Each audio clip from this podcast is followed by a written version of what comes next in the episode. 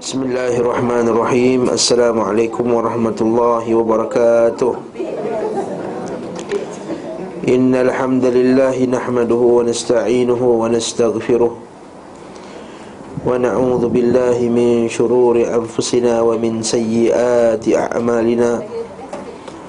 Man yahdihillahu fala mudilla lahu wa man yudlilhu fala hadiya lahu وأشهد أن لا إله إلا الله وحده لا شريك له وأشهد أن محمدا عبده ورسوله. اما بعد. Petunjuk Nabi sallallahu alaihi wasallam dalam tentang menyapu khuf sepatu. Faslun fi hadyihi sallallahu alaihi wasallam fil mashi alal khuffain Bab dalam menjelaskan bahawa petunjuk Nabi sallallahu alaihi wasallam dalam menyapu khuf. Kataan khuf asalnya adalah kasut kulit ataupun stokin kulit yang dipakai pada musim sejuk biasanya. Dan biasanya khuf ini menutupi sehingga ke atas buku lali. Itu dalam agama kita dibenarkan untuk kita tidak membuka stokin atau khuf tadi sekira kita berwuduk dengan beberapa syarat. Syarat yang pertama dia hendaklah memakai dalam keadaan berwuduk. Yang kedua dia mesti menutupi bahagian-bahagian yang wajib ditutupi. Iaitu kakinya sehingga ke buku lali Yang ketiga Dia tidak tembus air. Yang keempat Dia dipakai pada sehari semalam Untuk orang yang Bermukim Dan tiga hari tiga malam untuk yang Musafir. Itu syarat Syarat datang dari mana? Syarat datang daripada hadis-hadis Nabi SAW juga lah. Ha? Yang bukan di sini makamnya untuk dibincangkan Syarat dia adalah hadis. Contohnya ada masalah kita kata syarat nak pakai uh, khuf tu mesti berwuduk dulu. Dia hadis berkenaan dengan Nabi, sahabat Nabi nak nak cabut kasut Nabi. Nabi kata uh, Nabi kata biarkannya. Fa inni adkhaltuhuma tahiratain. Aku telah masukkan kedua kasut tersebut, aku masukkan kaki aku ke dalamnya dalam keadaan kaki itu bersuci. Lalu bahawa syarat dia bersuci. Dan syari semalam pun ada dalilnya dan menutup kawasan yang sepatut ditutup itu adalah berdasarkan ijtihad para fuqaha bahawa dia khuf ni dia kasut-kasut yang tidak tembus air. Jadi itu yang para fuqaha kita telah menetapkannya. Itu kita umum kita kata cara uh, pakai khuf. Uh, selain daripada khuf, stokin boleh tak kalau memenuhi syarat tadi. Sebagian para fuqaha dia tak benarkan stokin sebab stokin tak boleh dipakai ketika di luar. Mana boleh pakai stokin pergi jalan kat jalan raya. Ha. Namun sebagian fuqaha kata dibenarkan kerana Nabi SAW juga pernah sapu di atas jawrabaini iaitu balutan jawrab. Jadi barakallahu fikum kat sini kita kata boleh dikatakan pakai atas stokin pun boleh dengan syarat stokin tadi tidaklah stokin yang nipis. Itu kesimpulannya. Ini sunnah Nabi SAW Maka kalau kita tak nak cabutnya Maka tak ada siapa yang boleh engkar Kata Apa hal kau tak nak cabut? Malas sangatlah tu. Ha. Kan cabut kan senang. Tak Itu memang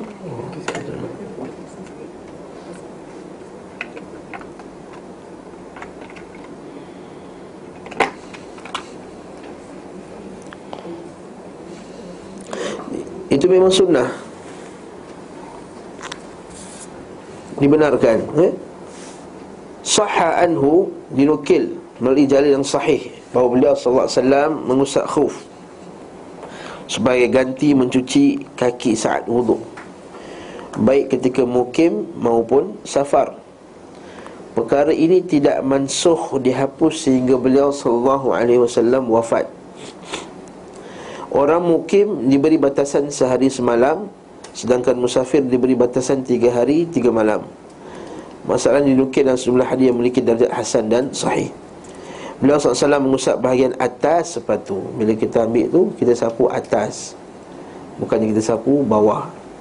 Maksudnya kalau kita sapu Dah basuh muka Dah sapu kepala Dah basuh tangan Dah sapu kepala telinga Lepas tu tak kaki tu Kita sapu saja macam ni lah. Kaki kita macam ni Sapukan Kita basahkan tangan Sapukan macam ni. Apa? Sapu? Atas lah Macam ni. Sebab tu dah kata Sayyidina Ali radhiyallahu an kalau lah agama ini berra'yi dengan pendapat Nescaya bawah tu lagi patut kita sapu Bawah tu yang kotor. Tapi kata Ibn Taymiyah rahimahullah Tapi sebenarnya Kalau orang yang akal dia bersih Dia takkan sapu bawah. Sebab apa? Bawah basah Lagilah menyebabkan dia kotor Kalau basah tu bawah, Kalau bawah tu tapak kita basah Lagi dia menyebabkan melekat-melekat Semua kekotoran berbanding kering. Abdul Ibn Taymiyah Akal yang sehat Tidak akan bertentangan dengan dalil yang sahih. Sebab itulah Saya pernah sebut dalam kuliah ni kot. Kalau kita tengok akal kita bertentangan dengan Pendapat kita bertentangan dengan nas Atau akal kita dengan nas Ketahuilah Sama ada nas tu atau yang tak sahih Atau akal kita bermasalah. Atau akal kita yang ber, bermasalah Okey. Jadi ataslah Kaki kita macam ni. Sapunya Basahkan Sap, Habis. Dah. Berapa kali? Sekali. Cukup. Sekali je. Okay? Dan tidak sahih. Walam yasih. Tidak sahih Anhu mashu asfaliha. Menyapu bawahnya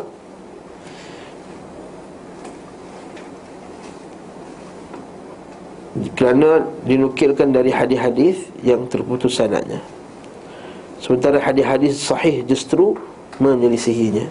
Begitu pula Nabi SAW pernah mengusap kaos kaki Sokit tadi lah Dan sandal. Sandal ni yang terpetikaikan para ulama' eh? Sandal ni. Sebab sandal ni Adakah sandal tu Masuk sini? Para ulama' Dia faham sandal ni Sandal yang tutup. Tak, Itu kan sandal Ustaz tu kasut. Ha?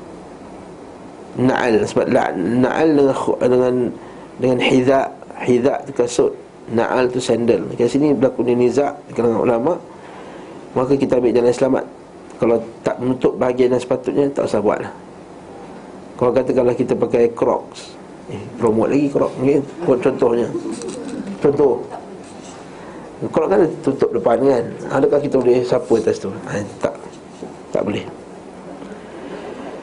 Okey, Nabi SAW pernah mengusap serban sahaja dan juga pernah mengusap bersama dengan ubun-ubun. Kita bincang sebelumnya masalah sapu atas kepala tu.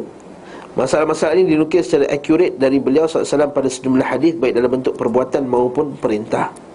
Tapi semuanya berkaitan dengan kondisi tertentu Sehingga ada kemungkinan perbuatan ini hanya dilakukan kerana suatu keperluan Atau pada situasi darurat dan kemungkinan pula bersifat umum seperti halnya mengusap sepatu Kemungkinan terakhir inilah yang lebih kuat. Maksudnya dalam masalah sapu atas serban tadi boleh tak tak sapu kepala Sapu tu atas serban? Ha. Sapu atas serban saja. Ha?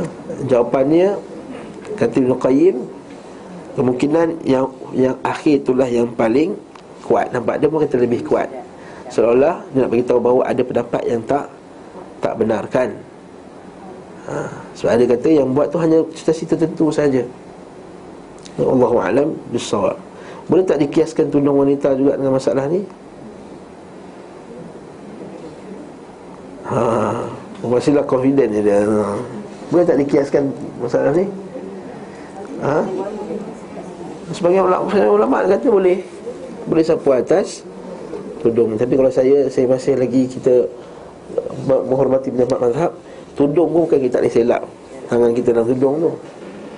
Jadi kita buat macam Nabi buat Ini selak dalam ni sikit Supaya terkena ubun-ubun tu Dan lain tu nak sapu atas pada sapu lah Sebab tudung kan tak masuk tangan Betul tak? Dan aku dah pakai Tolong Allah Alam lah Apa tudung lah Yang pusing-pusing sampai atas tu Nak, nak masuk tak boleh kan ha. Allah Alam besar Nabi SAW tidak membani diri untuk melakukan yang berlawanan dengan keadaan kedua kakinya. Maksudnya apa? Maksudnya dia takkan buat benda yang susah-susah lah. Menyebabkan terpaksa ya, Kalau benda yang kalau dia senang sapu atas tokin, sapu atas tokin. Kalau senang wuduk, dia senang wuduk. Jika kaki yang terbungkus tepi sepatu Beliau SAW mengusap sepatu dan tidak melepaskannya. Senang. Dalam musafir contohnya. Sedangkan beliau bila kedua kaki yang terbuka tidak pakai sepatu Beliau SAW mencucinya. Beliau tidak pernah pakai sepatu dengan maksud untuk mengusapnya. Maksudnya pakai kasut lah senang. Tak. Maka kita pakai Katakanlah kita berhajat pada pakai kasut Maka kita sapu lah Kalau tak berhajat nak pakai selipar. Tak ada pula kita sengaja asal pergi masjid pakai kasut kita hari ni. Sebab senang sapu mana nak basuh kaki. Ha, maksudnya itu bukan petunjuk Nabi SAW ha? Inilah pendapat paling neutral dalam masalah yang lebih utama antara mengusap sepatu atau mencuci kaki. Maksudnya bila orang tanya mana lagi afdal? Dia tak ada mana yang afdal? Mana yang senang itulah yang afdal. Sebab, sebab perbincangan ni berlaku dengan tengah fukaha juga Dia kata tak basuh kaki lagi afdal. Tak sapu apa Sebab sebahagiannya Hatta sebagian ustaz-ustaz kita kat Malaysia berkata ya, Nama Nabi sapu ialah bila ada kesusahan. Ha, Dia kata. Ha, Bila ada mudarat barulah boleh sapu. Tak ada mudarat buka lah kasut. Eh tak, bukan macam tu. Sebab tu orang kita ni Dia semayang kat mana pun dia mesti buka kasut. Tengah-tengah jalan raya ke padang pasir ke apa Dia nak buka kasut, betul sejadah Itu dua, rukun. Ha, Semayang. Betul sejadah dan mesti buka kasut. Tak semesti ya. Bahkan kalau seorang ulama pula Kalau sengaja je Kalau boleh pakai kasut dia tak buka juga. Ha, Dia takut-takut nanti dia macam sunnah orang Yahudi. Macam dia kata Sallu ala ni'alikum Salat dengan kasut kamu. Wa khaliful Yahud. Bezakan diri kamu dengan Yahudi Maka salat dengan orang pakai kasut. Kalau boleh situasi sebut Memang berhajat kita pakai kasut. Pakailah kasut semayang Wallahu'alam bisawab Soalan tak? Bab kena aku. Ya, so dalam keadaan di Malaysia boleh masjid pakai kasut? Ha, Bila saya kata solat pakai kasut Saya tak kata mesti sebenarnya dalam masjid. Ha. Kecuali kalau masjid tu saya buat pun saya kasih pakai kasut. Saya tak pakai kapet Semayang masuk dalam. Nak kasut ke tak kasut masuk. Ha. Bila tak pakai kasut tu bila, Tapi di Yaman berlaku. Di Yaman Di segala-segala negara Arab. Kena tangan kasut. Ha, Jarang tangan lah yang kena tanggal-tanggal lah. Saya kata pakai surat dan pakai kasut. Bila kita Tempat Contohnya kita pergi airport. Airport negara Arab Saudi contohnya. Tunggu waktu sembahyang. Dekat ruangan menunggu tu. Kadang-kadang Ada orang sembahyang tu tak? Tepi tu. Orang Malaysia nak buka kasut juga. Ha. Padahal kasut dia ikat cantik apa semua Tak ada siapa jatuh stokin Siapa yang terus Tapi kan syarat dia masa nak pakai dulu Mula-mula tu Ambil wuduk lah. Kalau terlupa terpaksa lah buka. Masuk pakai kasut Pergi camping. Berhenti untuk solat. Solat dengan kasut camping ni tu. Ha? Dah camping mesti kotor punya Tak ada najis najis. Ah, itu mazhab kalau saya kata ni. Mazhab kalau ni mazhab bahaya. Mazhab tapi mazhab kalau. Mazhab kalau, mazhab kalau. Ataupun kalau tu dalam kurungan mazhab mana tahu. Mana tak mazhab mana tahu? Asal pakai pakai pakai sedah ni? Mana tahu budak tadi jalan-jalan toilet kencing dalam sini. Asal macam ni pakai kasut ni. Mana tahu buka kasut Mana tahu terpijak tai Kalau bau kasut tu ha, Ada tak bau tai Tak ada. Tengok kasut tu ada bau tai tak? Ada tai tak? Ada najis tak? Tak, eh, Memang kena cek Confirm tu kena cek Sebab kita syarat sah salat Adalah Bersih pakaian dan tempat salat daripada Najis. Ma'ruf. Nabi SAW pernah solat dalam keadaan kasutnya bernajis. Lalu malaikat Jibril datang tegur dia Lalu buka kasut dia tengah-tengah solat. Jadi dalil kat sini bahawa Memang kebersihan tu Dia betul kena ada. Tapi orang Melayu kita ni Dia suka sangat mana tahu dan Kalau. Tu. Dia ada samak tu rumah apa Bumbung pun samak. Mana tahu anjing tu lompat jilat atas tu. Dinding apa tinggi ni? Anjing mana tahu anjing tu dia lompat-lompat je. Mana tahu tu Mazhab mana tahu tu. Jangan buat macam tu. Kita ni kaedah dia nampak najis Baru kata-kata dia Tak ada najis tak payah. Jadi kalau kita pakai kasut Memanglah tapak kasut kaki-kaki hitam. Tapi tak ada najis Tak ada najis benda tersebut. Mana tapak kasut bersih? Ada tapak kasut bersih? Maksud baru beli bagi rumah Tapak kasut bersih. Bila kita jalan kat luar Mesti kasut tu Tapaknya kotor. Tapi adakah kotor itu najis? Haa itu soalan yang patah balik kita tanya lama. Kalau kita kita fikah selalu keluar soalan ni Adakah semua benda yang kita anggap benda tu kotor dia najis? Air mani pun tak najis Air mani pun tak najis Kalau tak kita najis lah Kita tidak najis Air mani tak najis contohnya Hingus najis tak? Hingus tak najis Kahak najis Kahak Laku Abu Hurairah ada kahak banyak sangat tengah solat.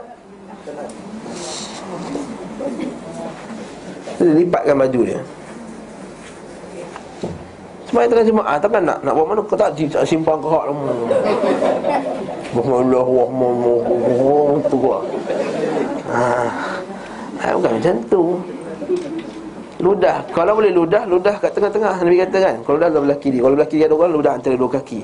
Dan tanamkannya Dengan kaki kamu. Itu, itu masalahnya. Tanam macam mana? Kapet. Jadi apa apa alternatif dia? Tisu. Tak ada tisu Bukan semua keadaan kita buat tisu. Mana? Dalam poket. Memanglah geli tapi tak najis. Air ngos kan? Ada yang jahat tu dilap kat kapet. Oh.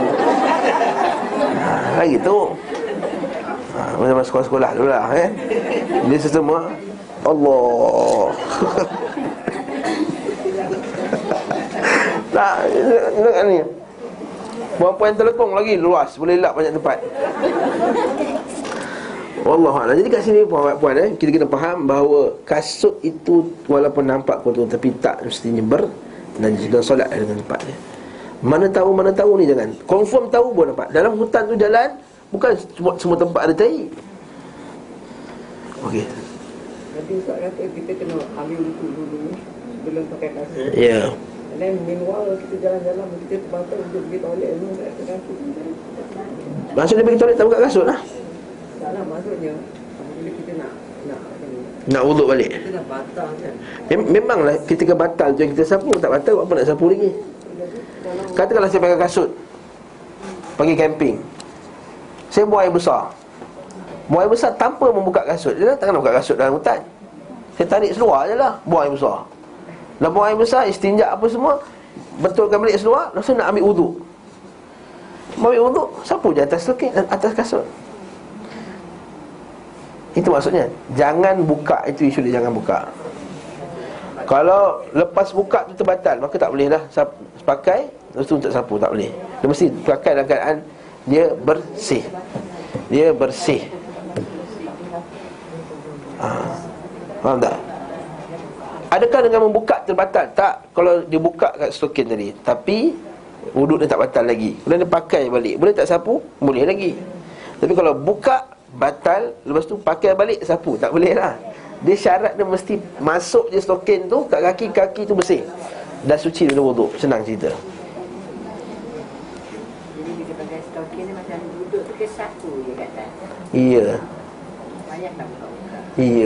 sama dalam masjid haram nak mandi Oh, pakai stokin tebal-tebal masuk masjid haram? Oh, ya yeah. Buat spray satu spray kali kali kecil kecil kecil kecil kecil kecil kecil kecil Sapu kat sini sedikit kat tangan lepas lagi selesai. Ha tak payah susah. Senang. Senang kali dah. Beli spray kecil tu kan botol lah apa dia 2 3 tu. Kat kedai Cina RM3, kedai RM3, kedai RM2 tu beli tu ha. Spray kan. Okey Alah Ustaz air banyak ni boleh wuduk Ah dah cerita dua kolah lama dah ha. Dah selesai Okey dah selesai eh masalah tayammum pula. Islam ni mudah kalau kita ikut sunnah. Kalau kita faham fiqah tu insya-Allah dia mudah. Fiqah bukan nak menyusahkan. Uh, faslun fi hadis sallallahu fi tayammum.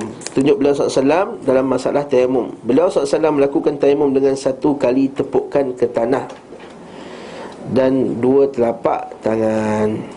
Ini berlakunya uh, Perbincangan di kalangan fuqaha Adakah Sekali tepuk atau dua kali tepuk? Sekali tepuk untuk muka Dan terus tapak Terus tangan. Telapak tangan. Ini mahal khilaf juga. Satu Adakah dua kali tepuk? Kita mengaji kat sekolah Dua kali tepuk. Tepuk sekali. Ha, ni nipiskan Nipiskan tu. Dekat asrehi eh? ni, ni, ni maksudnya nipiskan. Ha, Lepas tu? Bila siapa tu tak boleh ulang balik Ustaz. Sekali terus. Ha, Itu mazhab Syafi'i Melayu lah hmm. Betul, betul ada mazhab Syafi'i Betul, bukan Melayu. Selesai. Lepas tu? Tempat lain, tak boleh tempat sama. Nanti debu tu mustakmal Tempat lain.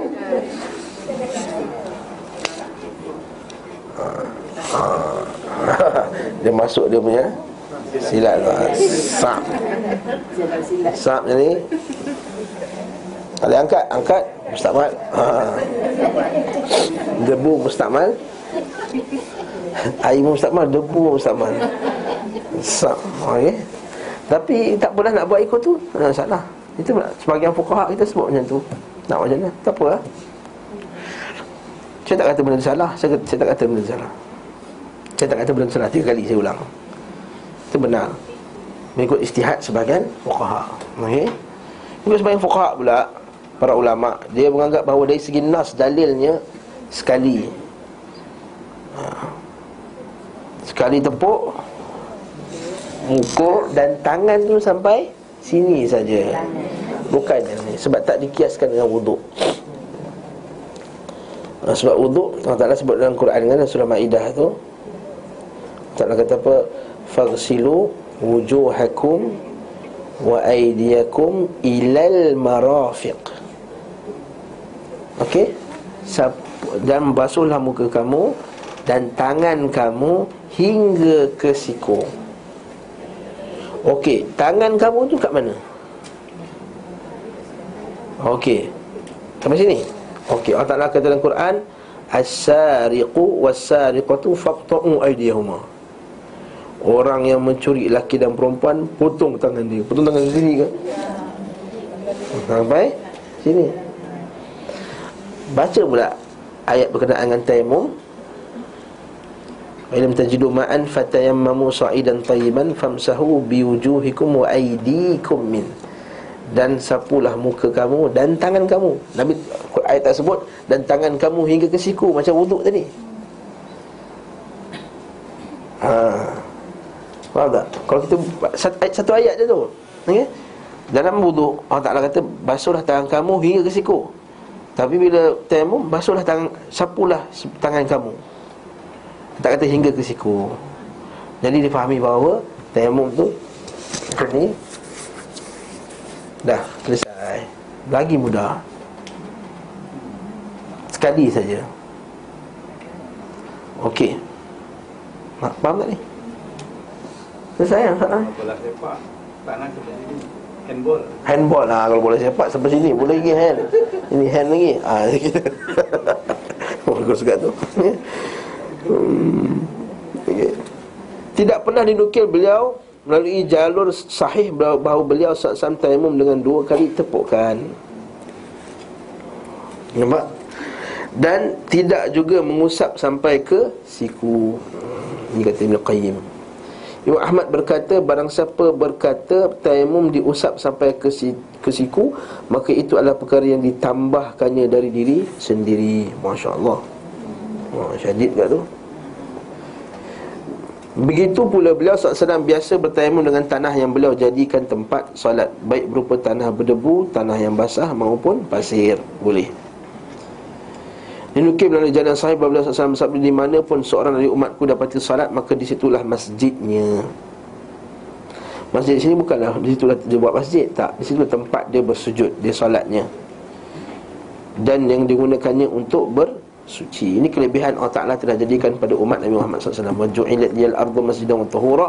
Jadikan bagiku tanah bumi ni semua bersih, semua boleh solat, semua boleh buat tayamum. Kita ada tempat yang khas Jadi janganlah kita khaskan Nak semayang mesti kena pergi RNR contohnya Nak semayang mesti semayang dekat Musalla tiba waktunya Ya kalau tiba waktu masjid Ya kita dekat masjid ni Kalau kita musafir contohnya Kalau kita berdiri tepi-tepi jalan tu Nak semayang boleh lah Tak payah pakai debu tu. Kalau tak ada air pakailah Debu? tak. Kita kan ada debu untuk tayang. Kita ada debu Saya tak ada. Saya tak beli Tak wajib beli debu tu ha, Pakailah debu Dekat tanah-tanah yang ada Bukanlah menjadi syarat Setiap orang mesti simpan satu bekas debu Sebab tujuan dia Untuk mempermudahkan. Kalau kata syarat dia Mesti kena pakai debu tu. Dan dia declare Debu tu lah paling suci di dunia. Lagi teruk. Tak semua suci. Perkebunan dunia ni semua suci. Allah Ta'ala jadikan Dunia al arda masjidan wa tahura. Jadi masjid tu maksudnya tempat Ibadah. Baca nombor hadis bawah tu. Hadis riwayat Ahmad Musnad Dari hadis Abu Umamah Al-Bahili radhiyallahu anhu sanad yang sahih dan lafaznya secara lengkap adalah Rabbku telah melebihkan Faddalani Rabbi 'alal anbiya'i 'alaihimus salatu wassalam. Tuhanku telah mengafdalkan aku melebihkan aku ke atas para anbiya. Dengan apa dia? Alal umam bi arba dengan empat perkara. Yang pertama ursiltu ila nasi kafah aku dihantar kepada manusia seluruhnya. Sebab nabi-nabi sebelum tu dihantar pada umatnya yang tertentu sahaja. Wa ju'ilat ardu kulluha liyal kulluha li wa li ummati masjidan wa tahura. Dijadikan bagi aku bumi itu semuanya Dan bagi umatku juga semuanya masjidan. Ha, Tempat sujud boleh solat. Wa tahuran. Kecuali al-hammam wal-maqbarah Dua je. Kecuali al-hammam wal-maqbarah Kecuali toilet dan kubur.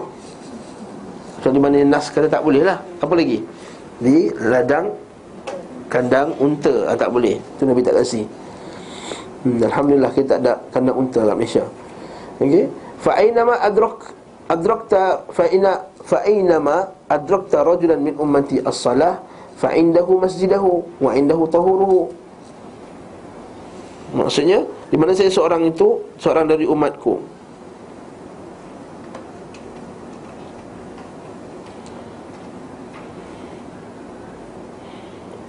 dapati waktu salat. Adrakat. Rajulan min ummati as-salatu. Ha adrakat rajulan min as-salatu. Bila waktu salat sampai kat dia maka disitulah masjidnya dan alat bersucinya. Tahur. Kalau kalau Ustaz Adli semalam dia bincang masalah tuhur dengan tahur. Ingat lagi tak? Saya ingat siapa yang datang kelas semalam ha.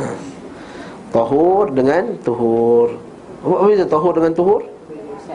Tahur tu alat untuk bersih tu. Jadi dalam hadis kata dijadikan bumi itu tahur. Jadi bumi itu alat untuk bersuci. Ha. Maksudnya tanah tu alat untuk bersuci.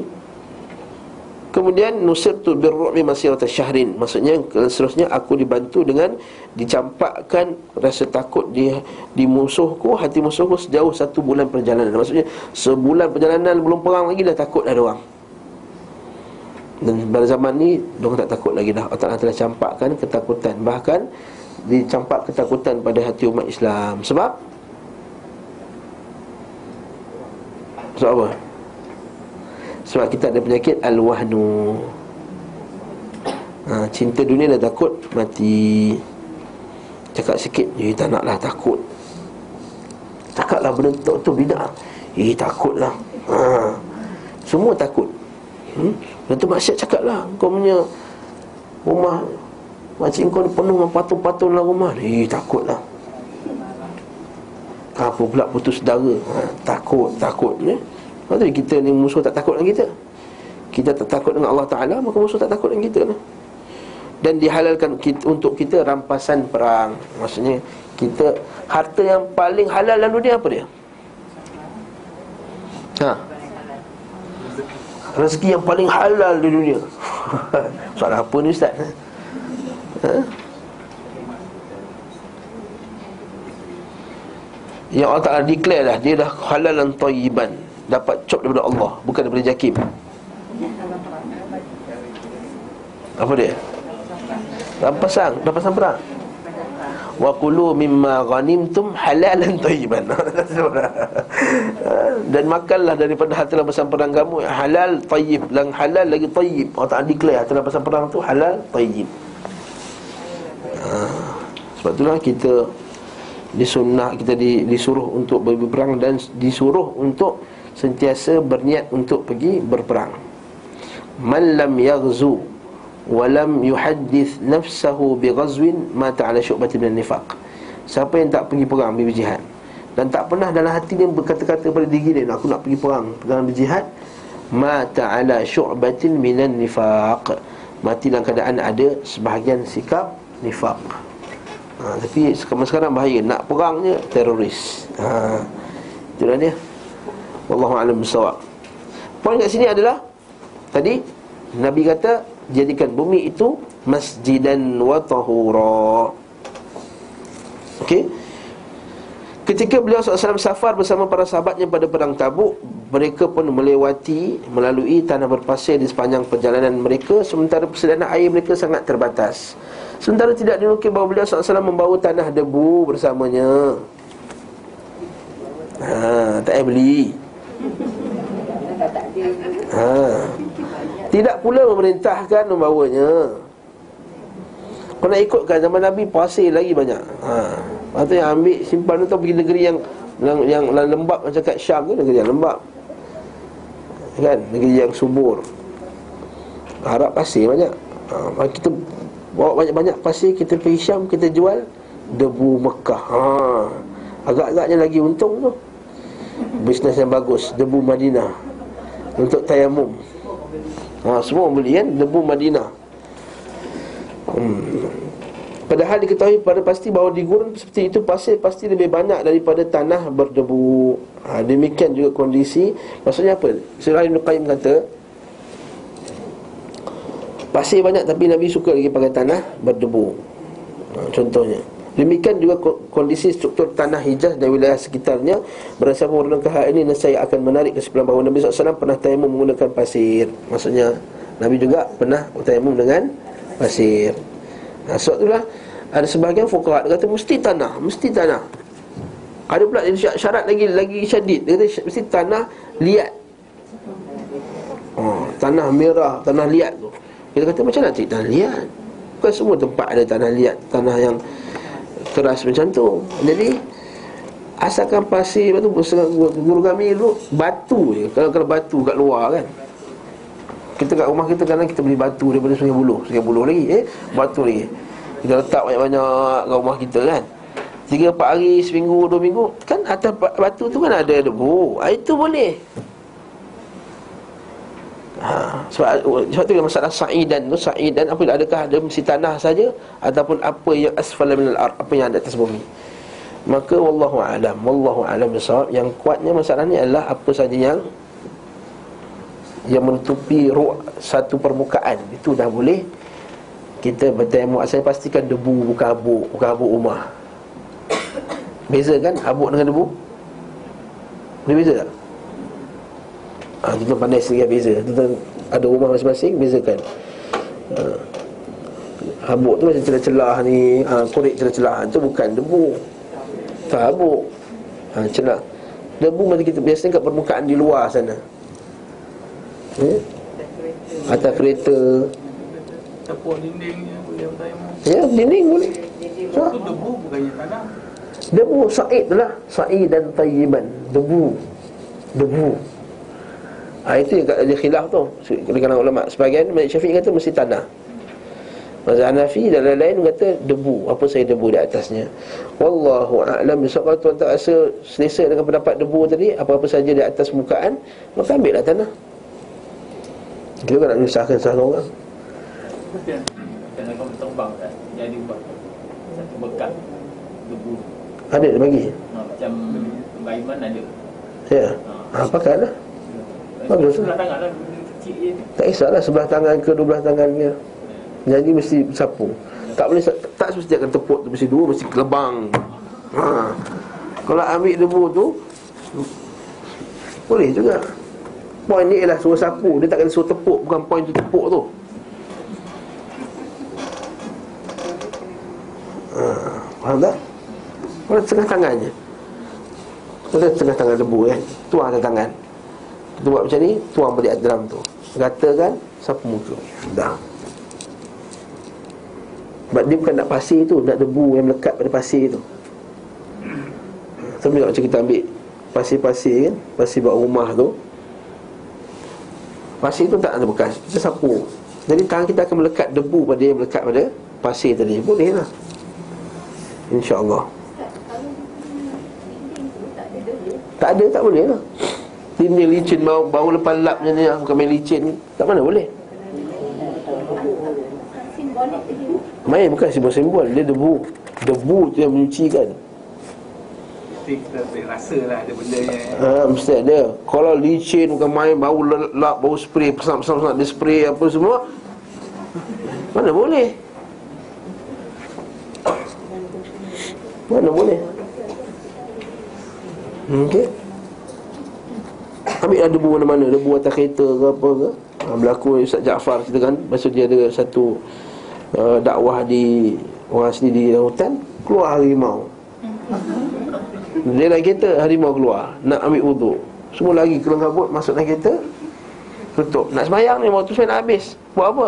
Buka tingkap Ambil atas Nak tayamum Dah terpaksa. Ha, Macam tu cara dia Tapi kalau ada air Boleh dapat air Sila buat dengan air. Dalam flight contohnya. Jangan terus Oh tak boleh ambil air. Tayamum Bukan semudah tu. Tanyalah dulu stewardess tu. Boleh tak minta satu bekas air?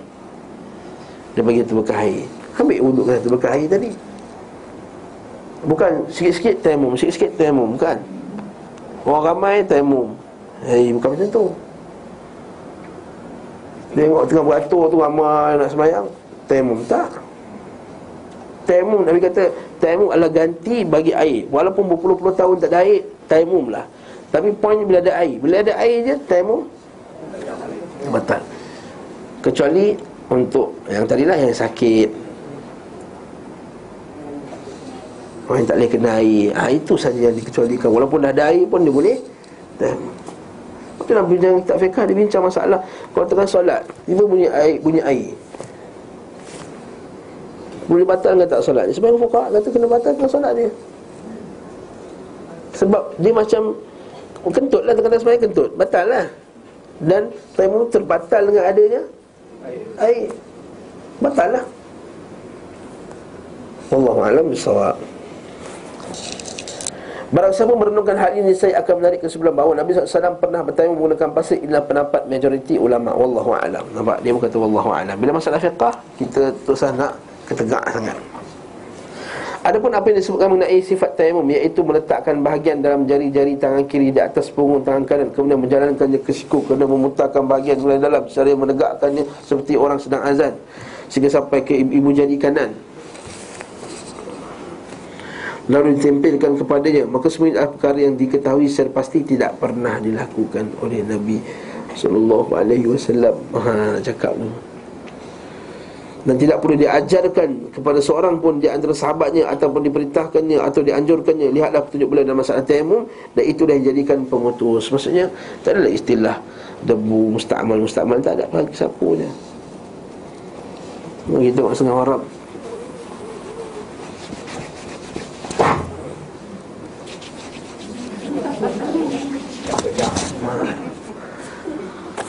Batu yang sama juga Apa itu?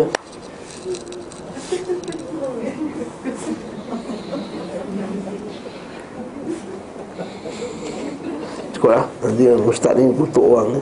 Bulan puasa tak dikutuk.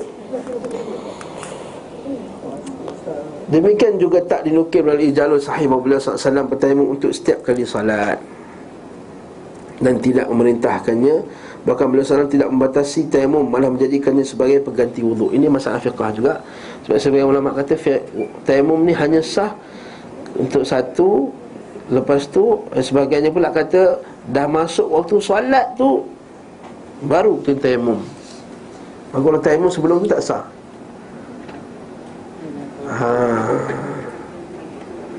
Faham tak? Masa kata zuhur tadi. Dan pukul dan zuhur kan baru boleh tayamum. Sebab Nak pastikan confirm tak ada air. Tapi sebenarnya boleh je Tayamum yang sahihnya, rajihnya Boleh je. Tayamum awal-awal boleh Pukul 10 tayamum itu suruh orang Kalau tak batal lagi semayang lah. Asalkan tak batal lagi semayang lah. Selagi tak ada air semayang lah. Macam wuduk juga. Itulah yang disebut oleh Ibn Qayyim. Wallahu'alam bersawab Betul hal ini berkonsekuensi bahawa hukum tayamum sama seperti hukum wuduk selain apa-apa yang dikecualikan oleh dalil. Tak ada dalil yang kata mesti tunggu waktu solat dulu tak. Tapi kita hormat juga pendapat fuqaha yang kata kena tunggu waktu solat tu dulu sebab dia kata kalau tak tunggu nanti mana tahu ada air ke? Mana tahu ada air? Ha, wallahu a'lam. Besar hujah para puhak tu kita dia juga ada alasan dia. Tapi itu segala kesimpulannya. Boleh tak? Boleh. Dia macam wuduk juga. Berganti wuduk. Okey, masalah temu ada soalan?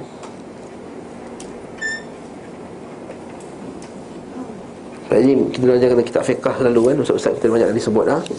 Kita sekali lalu cepat-cepat dalam masalah fiqah ni Petunjuk Nabi SAW Pertama tidak melafazkan niat. Apabila beliau SAW berdiri untuk salat Maka beliau mengucapkan Allahu Akbar Allah Maha Besar. Beliau tidak mengucapkan sesuatu pun sebelumnya Dan tidak melafazkan niat sama sekali.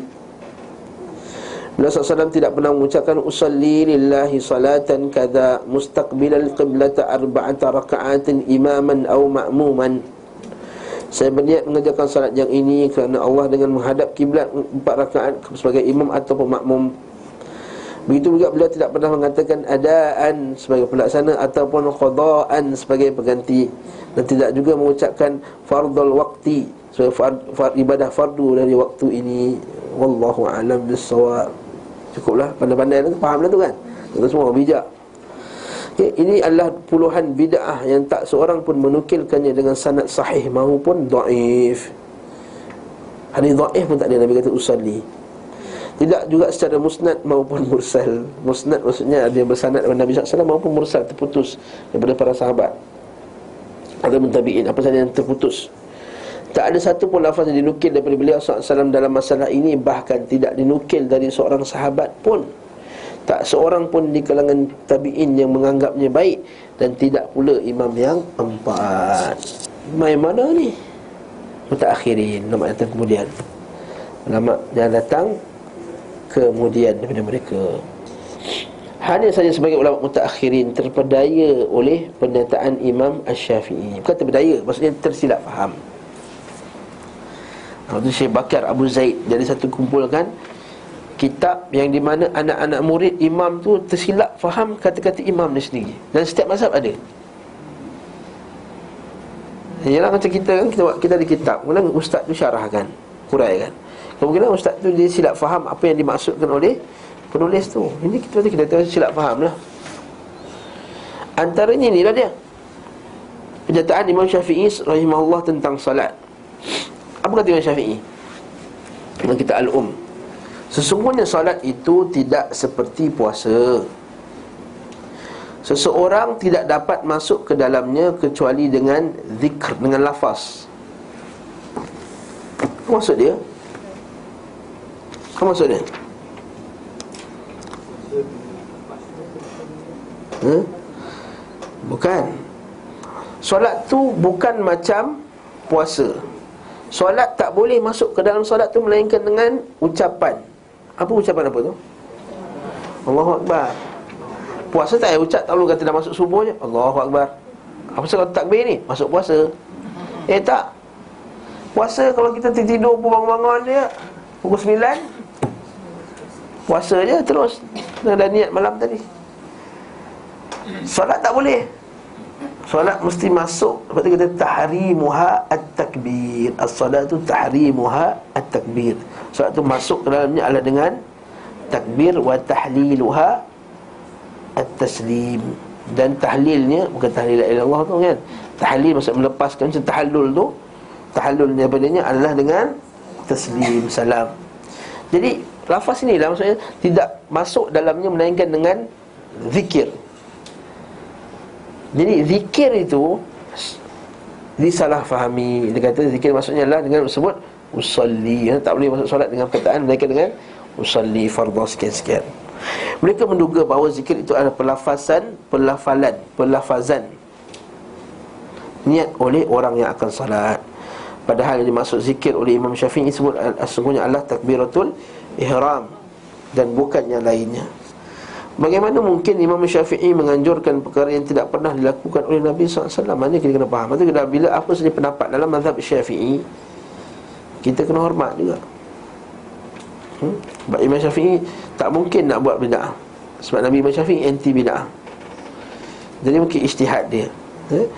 Nabi SAW dalam satu salat pun Dan tidak pernah pula dilakukan oleh seorang khulafak dan para sahabat beliau sallallahu alaihi wasallam Lihatlah petunjuk dan perjalanan hidup mereka. Seandainya ada orang yang menunjukkan kepada kami Satu huruf sahaja yang dilukir dari mereka hal itu Iaitu melafazkan niat Nesaya kami menerimanya. Itu kaedahnya. Kalau ada satu huruf je datang daripada Para sahabat Tabi'in dan imam yang empat Buat benda tersebut para Nabi dan para sahabat buat Maka kita akan Hormatnya. Kita akan buatnya dengan tunduk dan patuh Kalau Nabi buat Confirm dia buat. Kita akan tunduk dan patuh Apa masalah. Bukan susah pun sebut Usalli fardu zuhri Arba Itu ringan Kita dah hafal dari kecil lah. Tapi kita tak buat sebab Saya ikut Nabi SAW Jadi Janganlah marah kami. Kami tak nak, tak, tak, tak nak sebut niat. Dan niat tu pula Tak mesti kena pasang dekat mikrofon tu pergi sebut. Usalli lillahi ta'ala. Usalli lillahi ta'ala Ha, masjid lah tak sebut masjid kat mana. Ha? Usalli faradhuhri arba'a rakaat Kalau yang kuat satu masjid boleh dengar niat dia. Padahal niat tu untuk Allah Ta'ala hati dia. Ha, Kenapa dah niat? Tersilap pula tu. Ha, Ada sekali tu semai mayat silap Sunnatan lillahi ta'ala.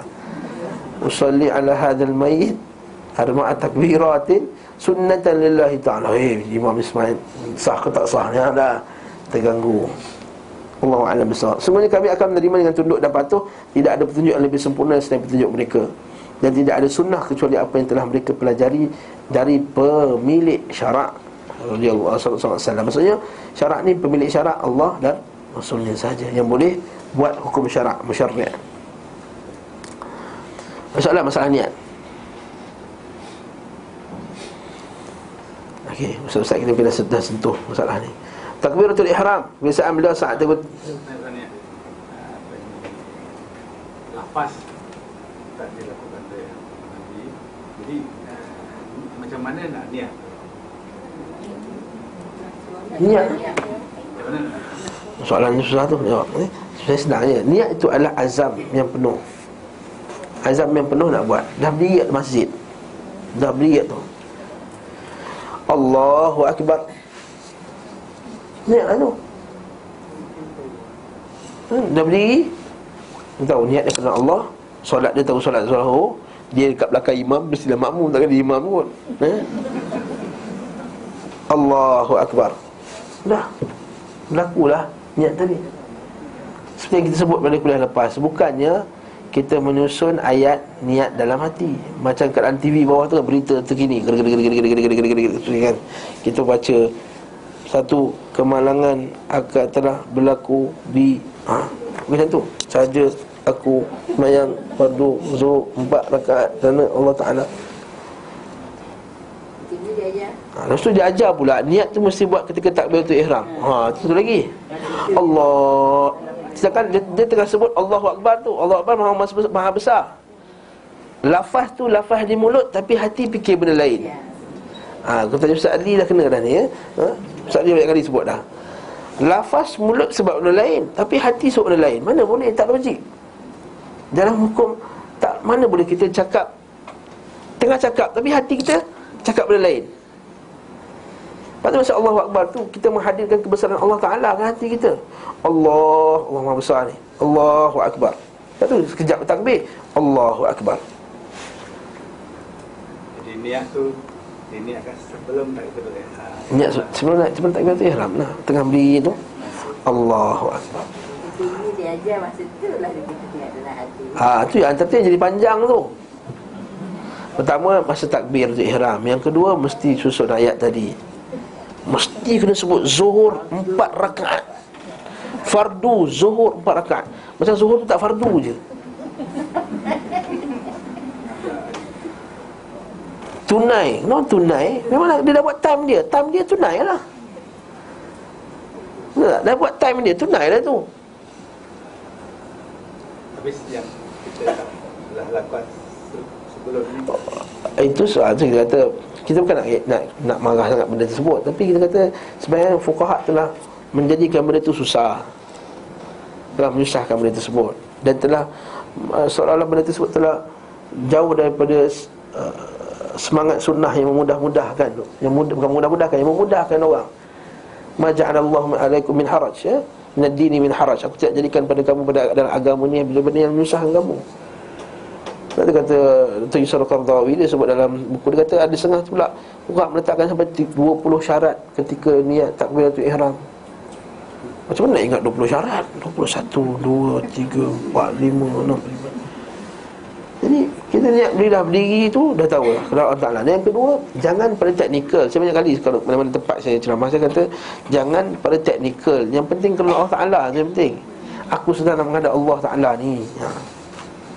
Itu yang penting. Aku nak menghadap Allah. Aku nak solat ni kerana Allah. Aku nak, nak memenuhi perintah Allah SWT Itu yang penting. Bukan teknikal Usalli fardha zuhri arba'a Raka'atin qasran majmu'an ilaihil asra Raka'ataini qasran majmu'an ilaihil asra Ma'muman lillahi ta'ala Saya sebut dalam kat sini kan Yang kisah seorang Yang uh, mu'allaf tu Masuk Islam. Bekas pengacara TV3 Tak sebut nama. Lah Datang mengaji dengan saya kat Semua Jaya Tiap-tiap minggu rajin datang mengaji Tak pernah miss Orang lain ada ponting-ponting juga. Dia tak pernah ponting Rajin mengaji Masya Allah Tabarakallah Itu hebat. Bagus lah. Tapi dia tanya semayang Tak semayang Dia kata. Eh? Mengaji rajin tak semayang. Yalah ustaz. Ustazah saya bagi tahu Kalau tak niat Tak baca niat Tak sah semayang. Saya tak hafal lagi usalli fardhu zuhri arba'a raka'atin adaan lillahi ta'ala. Kata inna lillahi wa inna raji'un. Kesian dia Kata bukan itu sebenarnya Saya kata Selalu tanggung dosa you kata. Mana boleh tanggung dosa orang Tapi Saya dapat saham You niat dalam bahasa you sendiri Oh iya ke dia kata Oh iya ke baru tahu Wallahu a'lam bisawab. Dia kata masalah ni ada seorang orang ketegak dia kata tak apa tak baca tu tak sah. Nampak tak? Sebab tak baca tu tak sah Tak betul lah tu Sedangkan kitab fiqah pun dah sebut dah Niatlah hati mahalul halqa Buka kitab fiqah syafi'i yang pure syafi'i pun Kata an-niyah mahalluha qalbun Niat itu dalam hati dan sah ni niat tanpa, Walaupun tidak dilafazkan Maksudnya Ini mengaji mana Allah Alam ha? Sebab itulah kata Umar Abdul Aziz Oh Tak sebut lah ha? Umar Abdul Aziz kata apa Orang yang jahil nak betulkan orang apa yang dirosakkan lebih banyak daripada apa yang dibetulkan. Okey, takbiratul ihram. Kebiasaan takbiratul ihram dengan Allahu akbar, bukan yang lain tak seorang pun menukilkan dari beliau lafaz daripada itu. Allahu akbar. Okey. Angkat tangan ketika takbiratul ihram. Nabi SAW mengangkat kedua tangannya bersamaan dengan ucapan Allahu akbar bersama seraya membentangkan jari jemarinya dan menghadapnya ke kiblat sebatas kedua daun telinganya. Dan ada diriwayatkan sebatas kedua bahunya. Jadi hadis kata hadwa min kibai Dia sebatas bahu Ada setengah kata sebatas telinga Ada setengah dia kata boleh pilih. Ada setengah kata Bila kita sebataskan ini dengan bahu Maka ini sebatas dengan telinga. Jadi digabungkan Maksudnya betul lah tu. Yang ini sebatas dengan tangan. Bahu betul tak? Bahu. Bila sebatas dengan bahu Tangan kita akan sebatas dengan Ini contoh kalau tangan panjang ni. Tak tahulah. Tapi biasa tangan kita macam tu lah. Ha. Tak percaya? Cuba tengok tangan kita. Bahu. Ha, Kalau kita letak sebaring bahu mesti. Dan mesti menghadap ke Kiblat Bukan macam ni Bukan menangkap Bukan apa Bukan apa. Tak Bukan. Allahu Akbar kan. Bukan angkat macam ni Allahu Akbar. Setengah macam tengok macam ni Angkat semua jaya Masjid tu. Allahu Akbar. Tak biasa je Allahu Akbar. Tak, tak semestinya Ada setengah orang pula Sebatas bahu dia ingat Tangan ni pun sama macam bahu juga. Tak. Yang kan kalau mengaji sebab sana Allahu akbar. Tak biasa. Tak tak tak, tak mesti kena. Biasa je lah. Allahu akbar. Allahu akbar. Jangan tekan Tangan dia pun nak sebatang bahu. Bukan. Ini tak ada Allah Akbar. Biasanya Jangan ketip kuat sangat Dan jangan Allah. Biasa dia renggang Allah. Tangan menghadap ke? Ha, Siapa datang sifat solat? Ustaz Rasul tu dah selesai lah. Okey, Abu Humaid As-Sa'idi dan orang-orang yang sependapat dengannya berkata sampai kedua tangan itu sejajar dengan kedua bahu. Dia tak ada setengah jangkap macam ni je. Allah. Tapi jangan bawa malas sangat pula. Allah. Ha, ada setengah tu pula. Macam ni je. Allah. Ha. Ha. Sikit benar. Sebab Allah. Allah. Allah. Okey. Hingga kedua tangan sejajar dengan kedua daun telinga Sementara menurut Al-Barra sampai kedua tangan dekat dengan kedua telinganya. Seorang pendapat bahawa perbuatan ini termasuk perkara di dalamnya terdapat pilihan dan takhir disebut tadi kan yakni memilih mana yang dikendak dikerjakan. Sebagian pula berkata batas tertinggi ialah telinga. Sedangkan kedua telapak tangan sejajar dengan bahu. Nampak tak? Maka riwayat tersebut tidak menunjukkan praktik yang berbeza-beza dan tidak ada perbezaan pendapat dari beliau tentang tempat mengangkat tangan ini. Selanjutnya beliau SAW meletakkan tangan kanannya di atas punggung tangan kirinya. Dan tak disunahkan juga kita pergi sentuh cuping telinga. Ha, ada Allah Akbar. Ha Ada setengah tu buat tu kan? Allah Tidak sentuh sikit. Allah Kau tengok tak? Ha, tak mestinya. Tak mesti sentuh Dia suruh sejajar je Tak suruh sentuh Ha, ada setengah orang takbir macam ni. Allah kan. Ha. Kalau macam ni, menghadap kiblat tak? Tak. Kalau kita tak macam ni. Jadi, benda tu macam ni. Nanti kita kita kena praktikal, kita kena faham praktikal lah benda tersebut. Kemudian Nabi letak tangan ke atas punggung tangan kirinya. Ala ala Rusi was Sa'id. Hadis sebut kata Nabi kadang-kadang letak kat sini dan kadang-kadang Nabi letak kat sini. Kalau letak kat sini tangan kita kat mana? Tak ada lah. Sebab Nabi letak kat sini. Mana boleh letak kat bawah pusat Tapi tangan kat sini? Macam Agak berat lah pula. Jadi betul tak? Nabi letak jatuh pula mana Nabi letak tangan kat sini kan? Allahu Akbar. Nabi letak tangan kanan Atau tangan kiri di atas ini Ataupun atas sini. Kalau atas sini Tangan-tangan macam ni Mesti lah macam ni. Jadi Sudah otomatiknya tangan tu dah ke atas? Tak ada. Itu, itu maksudnya macam ni. Okey.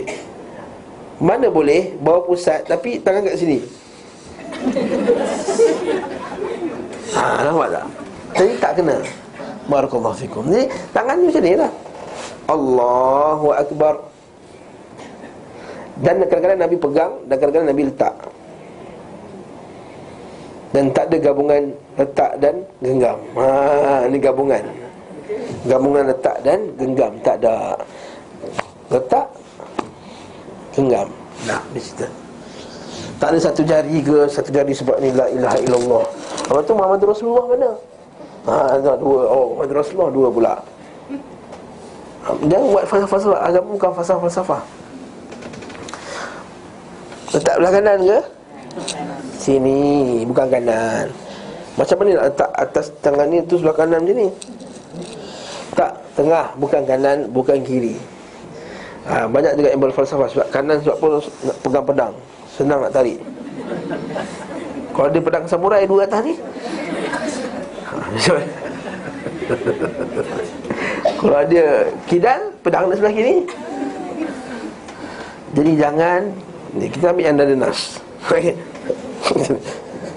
Sama rata lah saya Sama, sebaris. Kita jajan tu Ah, tak ada, tak ada, tak, tak ada kiri ni. Mesti dia bawakan dalil. Kenapa kiri? Apa dalil kiri? Solat ni, Nabi kata Sallu kama ra'aiti min usalli. Solat macam aku solat. Mesti dalil. Solatlah antara ibadah yang Kalau kita buka dalam buku kitab fiqah Bab solat tu antara yang tebal. Sebab dia terlampau detail. Sifat solat Nabi tu terlampau detail. Buka kitab macam detail dia tak kata sebelah kanan macam ni. Ha, Tak, tengah Macam ni ataupun macam ni. Ataupun kat sini je. Ala rusuk.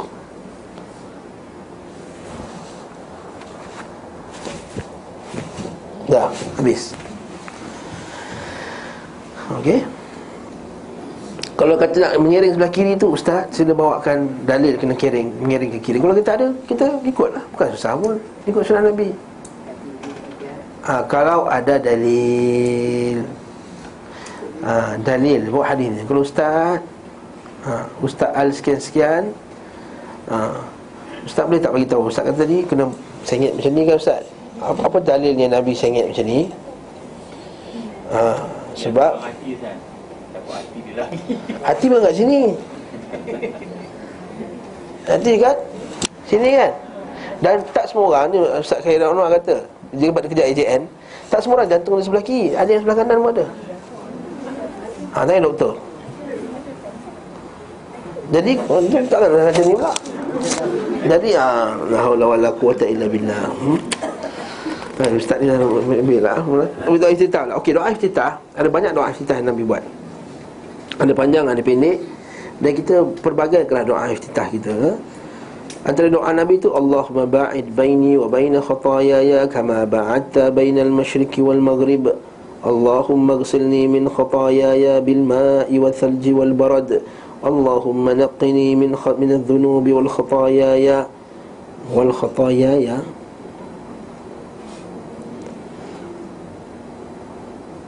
Kalau oh. Wal khatayaya Kama yunaqqas al-abid min danas Wal khataya saja Bukan khatayaya. Buang ujung. Sebab mana boleh Dhamir campur dengan Alif lam? Mana boleh De dengan a, mai? De mai dosa. Mana boleh? Wal khataya saja.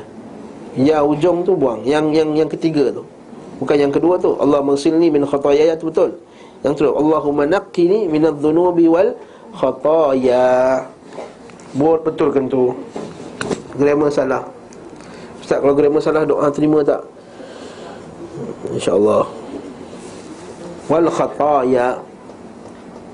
Kama yunaqqatha bil abyadu minad danas. Ya Allah Tuhan ku jauhkanlah antara aku dan dosaku Bagaimana engkau jauhkan antara timur dan barat? Ya Allah Tuhan ku bersihkanlah Sucikanlah, basuhlah diri aku ini daripada kesalahan-kesalahanku, dosa-dosaku dengan air salji dan juga dengan al-barat. Barat ni bukan embun sebenarnya. Barat ni macam hujan batu tu. Hmm.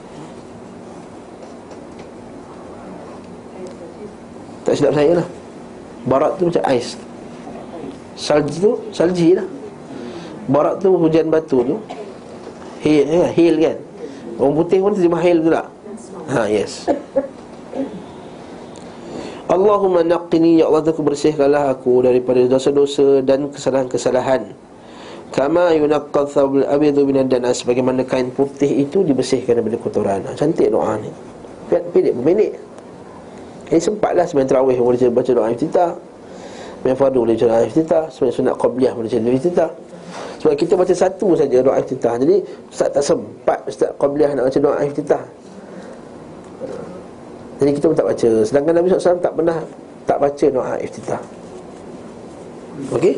Seterusnya ada kalanya beliau membaca wajah tu wajhiya lillazi fatara samawati wal arda hanifan musliman wa ma ana minal musyrikin inna salati wa nusuki wa mahyaya wa mamati lillahi rabbil alamin la syarika lahu wa bidzalika umirtu wa ana awwalul muslimin Allahumma antal maliku la ilaha illa ant anta rabbi wa ana 'abduk zalamtu nafsi wa ataraftu bi dhanbi faghfir li dhunubi jami'a innahu la yaghfiru dhunuba illa ant wahdini li ahsanil akhlaqi wa la yahdi li ahsaniha illa ant wasrif anni anni sayyi'a akhlaqi la yusrifu anni sayyi'aha illa ant. Labbaik wa sa'daik wal khairu kulluhu bi yadayk wash sharru laysa ilayk. Ana bika wa ilayk tabarakta wa ta'alait astaghfiruka wa atubu ilayk. Nabi baca ni ketika sembahyang malam. Ustaz apa kelebihan doa? Doa itu doa yang Nabi baca? Biasanya lah. Di mana biasa doa yang kita Ada yang kelebihan tertentu lah. Semestinya ada kelebihan. Yang besar Doa pertama doa daripada Nabi. Yang kedua doa dalam solat. Yang kedua dan ketiga Nabi tak pernah tinggalkan.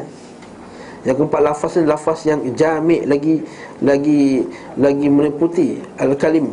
Jawami'ul Kalim Kalau kita baca doa Nabi ni Soal semuanya Komplit doa Nabi ni. Kita kadang-kadang lafaz yang kita pakai tu tak komplit. Doa Nabi ni komplit. Kita baca terjemahan dia. Wajah tu Aku telah menghadapkan wajahku Wajhiya lilladhi fatara samawati wal ard Kepada zat yang telah menciptakan. Fatara tu maksud ciptakan. As-samawati wal ard. Sebagai yang hanif Tidak Tidak. Yang maksudnya hanif ni Al-maili ilal haq Yang sengit Yang cenderung kepada kebenaran Tauhid.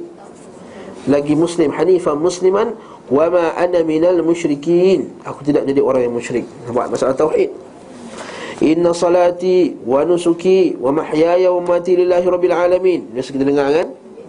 La syarika lahu wa bidzalika umirtu wa ana awwalul muslimin. Dan aku lah yang pertama-tama dari orang Islam. Bukan maksudnya pertama tu mana ada orang kita orang pertama. Nabi Nabi, Nabi Adam dah orang pertama Islam. Habis tu wa ana awwalul muslimin maksudnya apa? Betul ulama mentafsirkannya wa ana awwalul muslimin maksudnya akulah orang yang pertama-tama yang akan bukan yang akan patuh perintah Allah. Macam kita kata, jom kita pergi buat program dakwah mana-mana. Kau kalau kau ajak, akulah orang yang pertama akan sokong kau. Maksudnya apa? Dan tak seperti dia orang pertama. Maksudnya apa? Dia adalah orang yang paling nak menjadi mengikut yang tadi. Itu juga. Nak akulah pertama-tama orang Muslim juga. Akulah orang yang sangat-sangat nak jadikan diriku ni orang yang Muslim Itu maksudnya. Ya Allah? Kalau kalau minal termasuk. Wa ana minal muslimin. Sedangkan lafaznya wa ana Awal muslimin. Sebab dia kata apa? Mana boleh jadi minal muslimin? Kalau, minal, kalau awal Sebab awal Kita bukan yang pertama. Sebab tu dia, dia tukar dengan lafaz Minal Minal muslimin. Boleh juga lah. Kita melazimi lafaz Nabi itu lagi bagus. Melazimi Lafaz yang Nabi baca. Dari segi makna tak berubah lah. Taklah kata salah. Tapi dari segi Melazimi lafaz Nabi itu lebih Afdal. Kita akan tengok nanti ada satu doa tu. Yang Nabi kata jangan ubah. Lafaz tu macam aku hafal Macam itulah kau, kau, kau sampaikan. Ya Allah engkau lah yang maha penguasa. Tidak ada ilah yang berhak disembah Dengan benar selain engkau Aku adalah hambamu Aku telah zalim kepada diriku. Zalam tu nafsi. Wa ataraftu bidhambi Dan aku telah mengitraf dosaku. Fa innahu la yaghfiru dhunuba illa ant. Maka berikanlah ampunan. Faghfirli dhunubi jami'a. Ampunkan dosa aku. Sesungguhnya Fa innahu la yaghfiru dhunuba illa ant. Wahdini li ahsanil akhlaq. Berikanlah aku petunjuk pada akhlak yang terbaik. Wala yahdi li ahsaniha illa ant. Dan tak siapa menuntut padanya Melainkan engkau Wasrif anna sayyi'aha sayyi'al akhlaq. Dia palingkanlah aku daripada akhlak yang buruk. Wala yasrif anni sayyi'aha illa anta. Siapa yang malingkannya melainkan engkau ya Allah. Labbaik wa sa'daik Aku menyahut panggilanmu ya Allah. Labbaik kan? Labbaik Allah. Wa sa'daik Dan memenuhi panggilanmu. Wal khairu kulluhu biyadaik. Dan kebaikan itu semua di tanganmu wasyarru laisa ilaik. Kebaikan itu tidak dikembali kepadamu tidak disandarkan kepadamu. Ana bika aku denganmu wa ilaik dan kembali kepadamu. Tabarakta wa ta'alait maha suci engkau maha tinggi engkau ya Allah. Astaghfiruka wa atubu ilaik.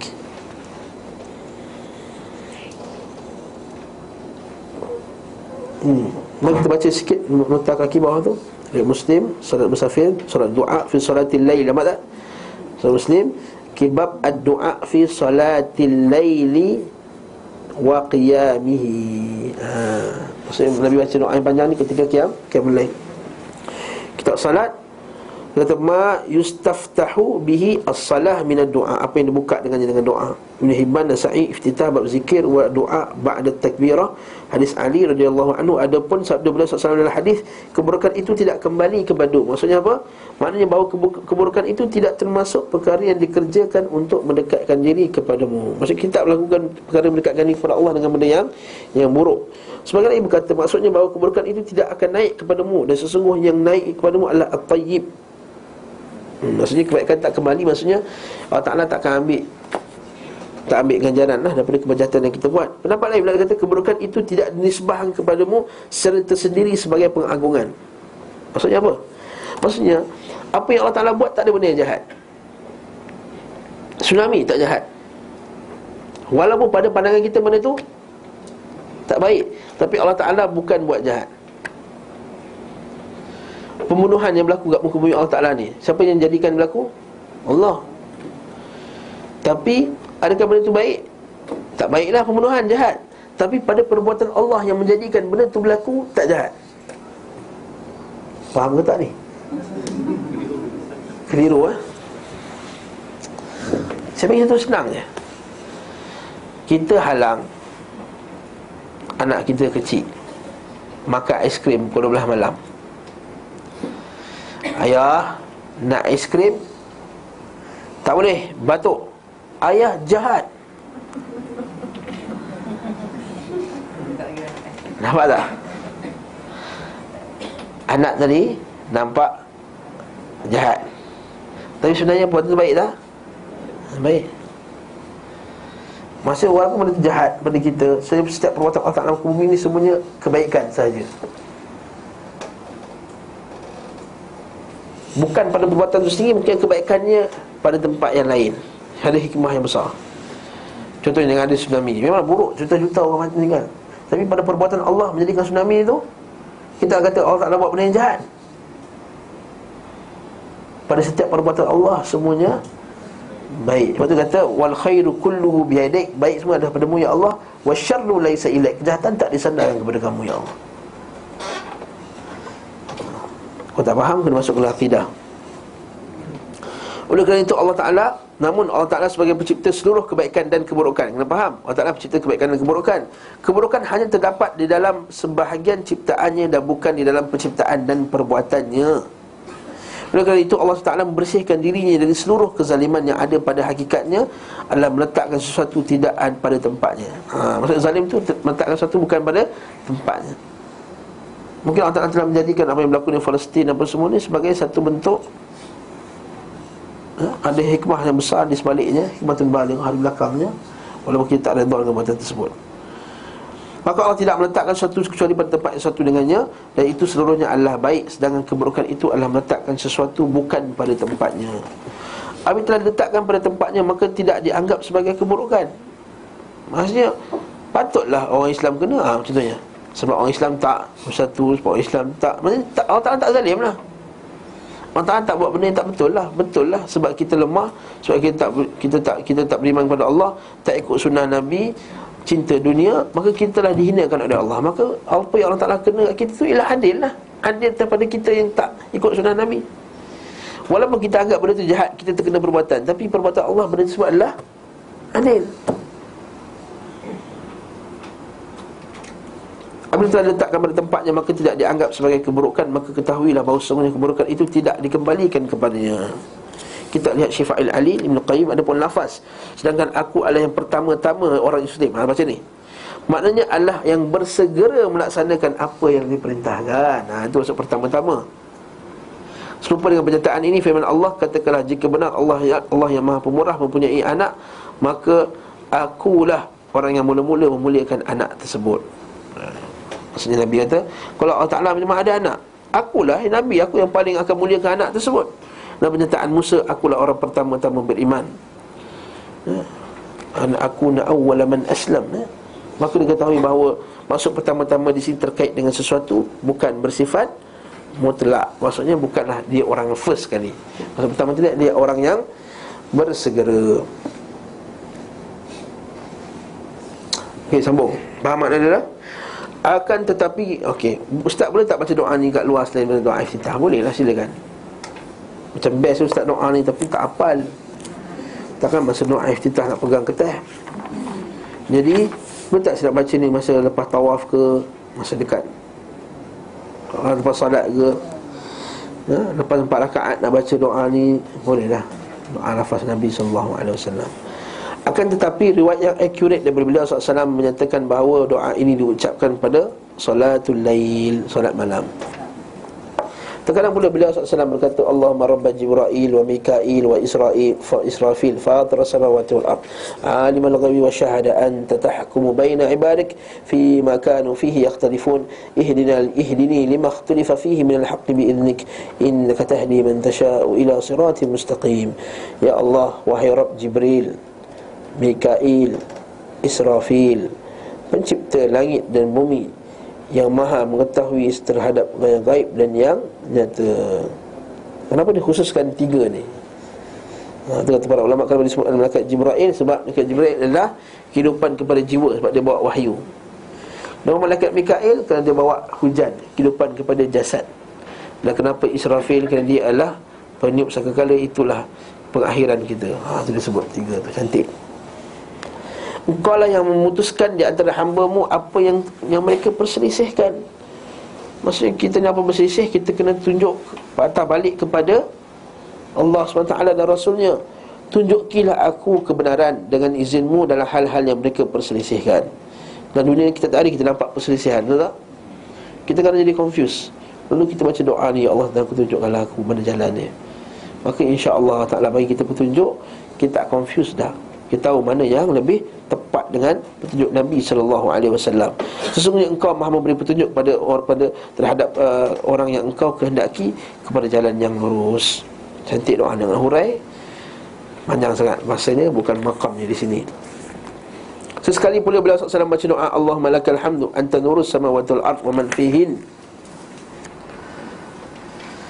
akan disebutkan sebagai di sebagian jalur periwayatan yang sahih dari Ibnu Abbas radhiyallahu anhu Komplit dia dekat bawah tu. 322 nota kaki bawah tu.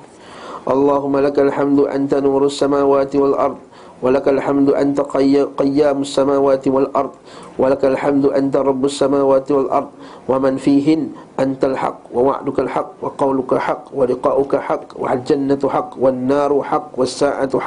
Allahumma laka aslamtu wa bika amantu wa alayka tawakkaltu wa ilayka anabtu wa bika khamsamtu wa ilayka hakamtu faghfir li ma qaddamtu wa ma akhartu wa ma asrartu wa ma alant wa anta ilahi la ilaha illa ant. Oh panjang ustaz.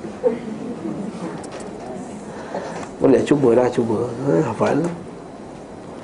Kita dapat yang macam Nabi SAW buat Memang Kata Syalbani rahmatullah dalam mukaddimah sifat salat tu Kita ni nak dapat 100% macam Nabi SAW Tak mungkin dapat ni tapi buatlah yang terdekat dengan Nabi SAW Terkadang juga beliau SAW membaca Allahu Akbar, Allahu Akbar Alhamdulillah kathira, walhamdulillah kathira Alhamdulillah kathira, subhanallah bukratan wa asila.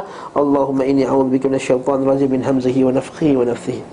Ha ini pendek lah Allahu Akbar, Allahu Akbar, Allahu Akbar, Allahu Akbar kabira, Allahu Akbar kabira, Alhamdulillah kathira, Alhamdulillah kathira. Wa subhanallah bukratan wa asila. Allahumma inni Allahumma inni a'udzubika min من الشيطان وهمزه ونفخه ونفثه ونفخه ونفثه ونفثه itu Allahu Akbar, Allahu Akbar, Allahu besar, Allahu besar, Allahu besar Segala puji bagi Allah yang banyak Segala puji bagi Allah yang sebanyak-banyaknya Segala puji bagi Allah sebanyak-banyaknya Maha Maha suci Allah pada pagi dan petang Ya Allah, Ya Tuhanku, aku minta berlindung padamu Ya Allah, dari syaitan rajim Daripada hamzihi, daripada godaannya Wa nafqihi, hembusannya Wa nafthihi, dan bisikannya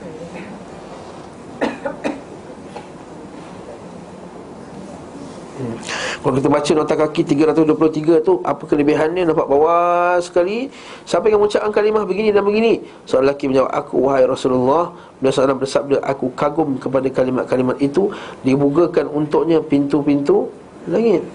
Masya Allah Dan terkadang beliau Sallallahu alaihi wasallam membaca Allahu Akbar. Tasbih Allahu Akbar Kemudian subhanallah Allah 10 kali Allah Alhamdulillah 10 kali La ilaha illallah 10 kali Astaghfirullah 10 kali. Allah maghfirli wahdini warzuqni wa'afini. Lalu baca Allah ma'ini a'udzubika min diqil maqam yawmal qiyamah.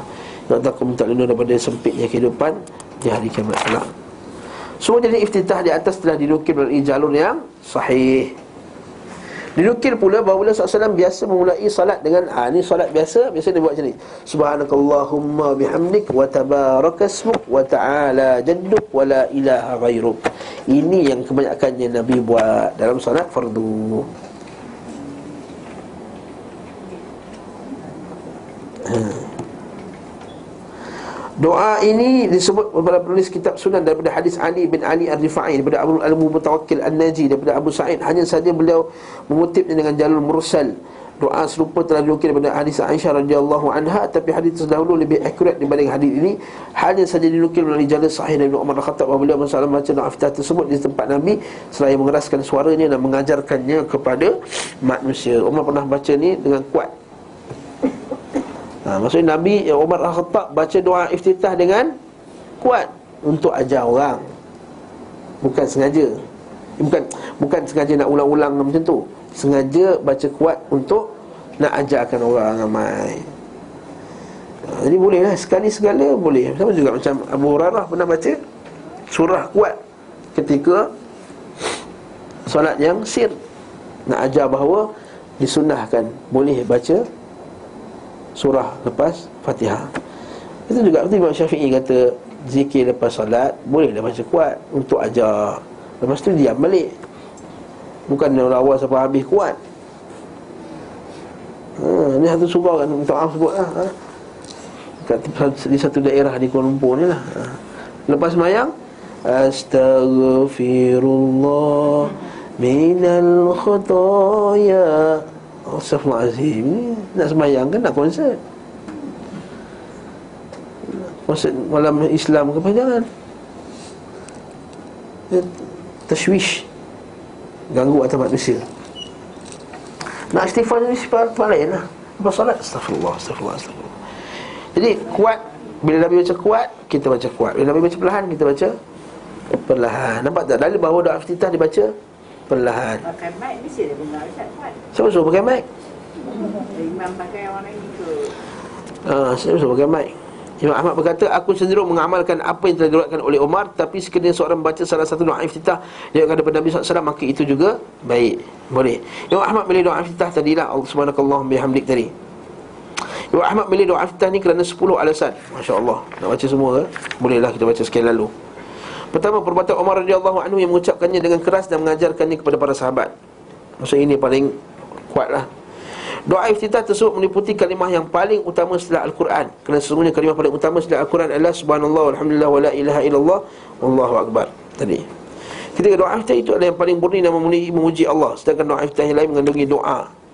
Sedangkan pujian lebih utama daripada doa. Oleh kerana itu surah Al-Ikhlas setara dengan sepertiga Al-Quran Sedang surah tersebut paling murni dalam memuji dan menyanjung Allah Yang maha pengasih Maha berkah, maha tinggi. Atas dasar ini maka kalimah subhanallah Alhamdulillah, wa la ilaha illallah, Allahu Akbar Adalah kalimah yang paling utama setelah Al-Quran. Kursi-kursinya doa iftitah yang mengandungi kalimah-kalimah itu Tentu saja lebih utama daripada yang lain. Ini istihad dia lah. Ha, Istihad dia lah macam mana dia nak, nak pilih pendapat mana lagi kuat. Ketiga empat doa-doa iftitah yang lain pada umumnya diucapkan pada solat lail Pada waktu solat sunat Sedangkan doa iftitah ini Subhanakallah bihamdik tadi Wa tabarakasmuk wa ta'ala jadduk wa la ilaha ghairuk tadi Diucapkan ketika solat fardu. Kelima Doa iftitah ini merangkumi Pujian atas Rabb yang maha suci Mengandungi berita tentang sifat-sifatnya yang sempurna Dan sifat-sifatnya maha agung. Sedangkan doa iftitah Wajah tu wajhiyah tadi Adalah berita tentang ubudiyah Penghambaan kan? Jadi macam wajah tu semua Aku mengiktiraf dosa aku Ya Allah Apa segala dosaku. Tunjukkanlah kepada aku akhlak yang baik Jauhkanlah aku akhlak yang buruk Ha, itu tadi. Keenam Orang bila doa iftitah Aku perhadapkan wajah ke wajah tu wajah Umum tidak membacanya secara lengkap. Ha, Ini kata Ibn Qayyim. Kita potong separuh kan? Kita ambil separuh Kita gabung Kita potong separuh Itu kita gabung.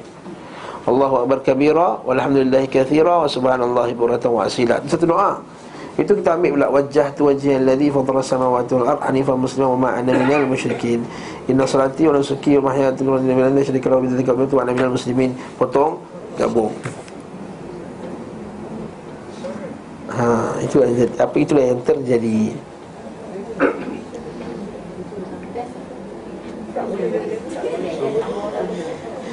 Lazimi dah lafaz-lafaz Nabi SAW Kau nak baca, baca first half tadi Allah Akbar kabira, Alhamdulillahi kathira Wa subhanallahi bukratan wa asila. Allahumma inni a'udhuka min azabi Allahumma inni a'udhuka min syaitan rajim Min hamzihi wa nafrihi wa nafrihi Tambah yang ujung tu sikit lagi dia. A'udhu billahi min rajim Min hamzihi wa nafrihi wa nafrihi Dapat satu doa yang Nabi baca? Ha? Ha? Ada tadi. Yang Nabi Tapi Nabi banyakkan sikit lah Allah berkabira tu. Nombor Pusat 292 tu. Allahu Akbar kabira Walhamdulillahi kathira. Cuma Nabi ulang lah Alhamdulillahi kathira Alhamdulillahi kathira. Wa subhanallahi bukratan.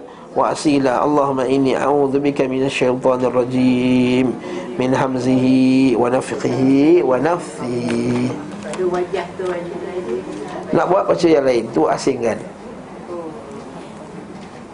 Ustaz lah, Ustaz nak ejah Ustaz dah 50 tahun baca macam tu. Ha. ha. Tak apalah At least kita dapat tahu yang betul. Sambung lagi Kata habis kitab kita. Maha suci Engkau ya Allah Dan memujimu. Subhanakallah bihamdik. Dan sesungguhnya orang yang mengamal doa kita ini Akan bacanya sampai Selesai. Ha. Yang baca wajah tu tadi Tak baca sampai habis. Tapi baca subhanakallah bihamdik tadi Habis sebab pendek Subhanakallah bihamdik Wa tabarakasmuk Wa ta'ala jaduk Wa la ilah ghairu. Habis. Setelah baca doa iftitah Beliau SAW mengucapkan A'udhu billahi minasyaitanir rajim Kemudian beliau membaca fatihah. Terkadang beliau menjaharkan Mengeraskan suara Bismillahirrahmanirrahim. Tapi beliau SAW membaca secara sir Tidak terdengar lebih banyak dibanding Menjaharkannya. Saudara Ibn Qayyim dia kata Nabi kadang-kadang baca perlahan Bismillah Kadang-kadang baca kuat. Tapi yang perlahan tu lagi banyak Daripada baca Mekah lah. Ha, cakap Mekah tu lah. Tidak disaksikan lagi bahawa SAW tidak pernah sama sekali menjaharkannya terus menerus pada sehari sembahyang dalam lima kali solat.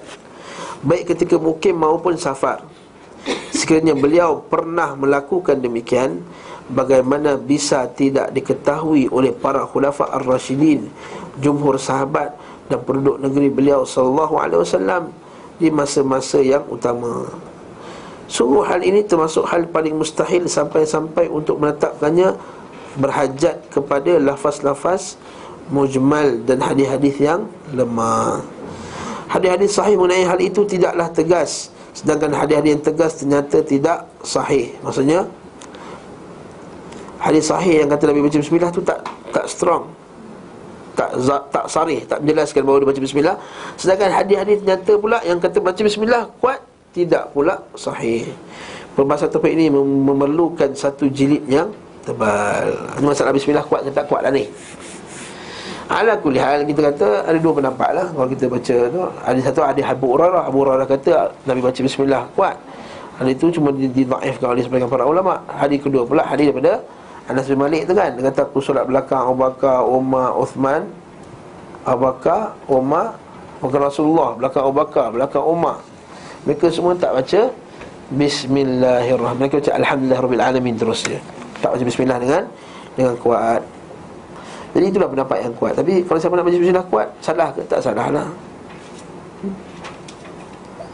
Bacaan Nabi SAW dipanjangkan tidak tergesa-gesa. Ha, Bukan macam Cuma sekarang kan. Alhamdulillah Rabbil Alamin Tengok video tu lah. Tengok video tu. Wah, dia kena post tengok. Di sebuah negeri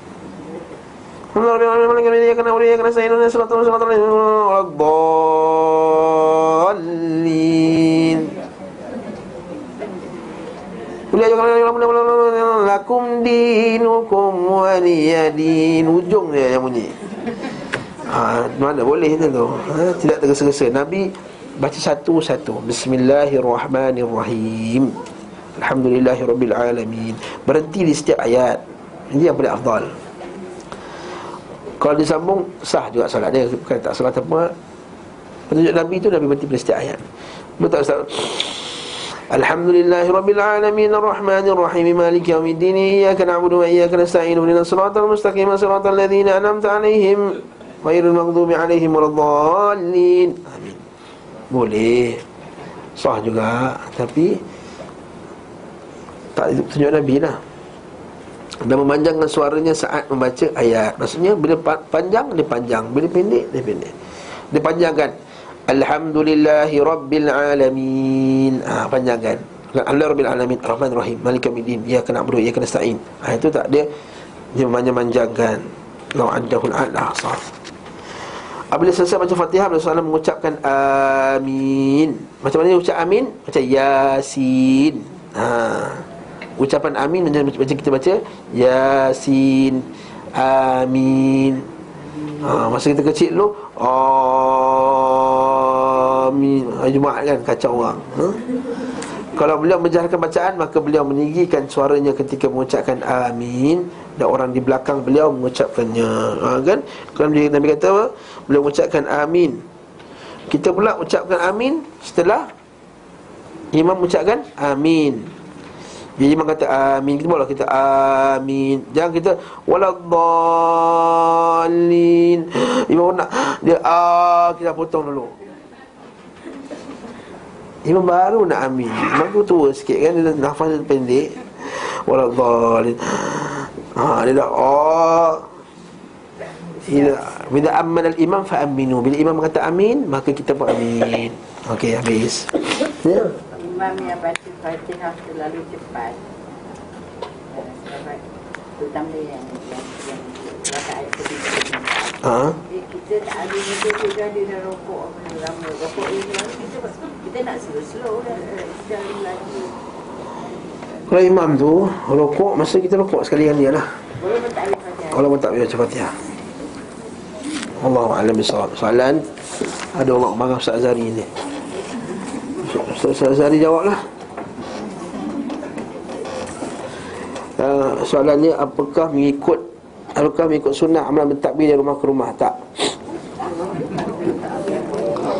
Mengikut sunnah berapa perkarakah di pokok di pohon ketika duduk antara dua sujud?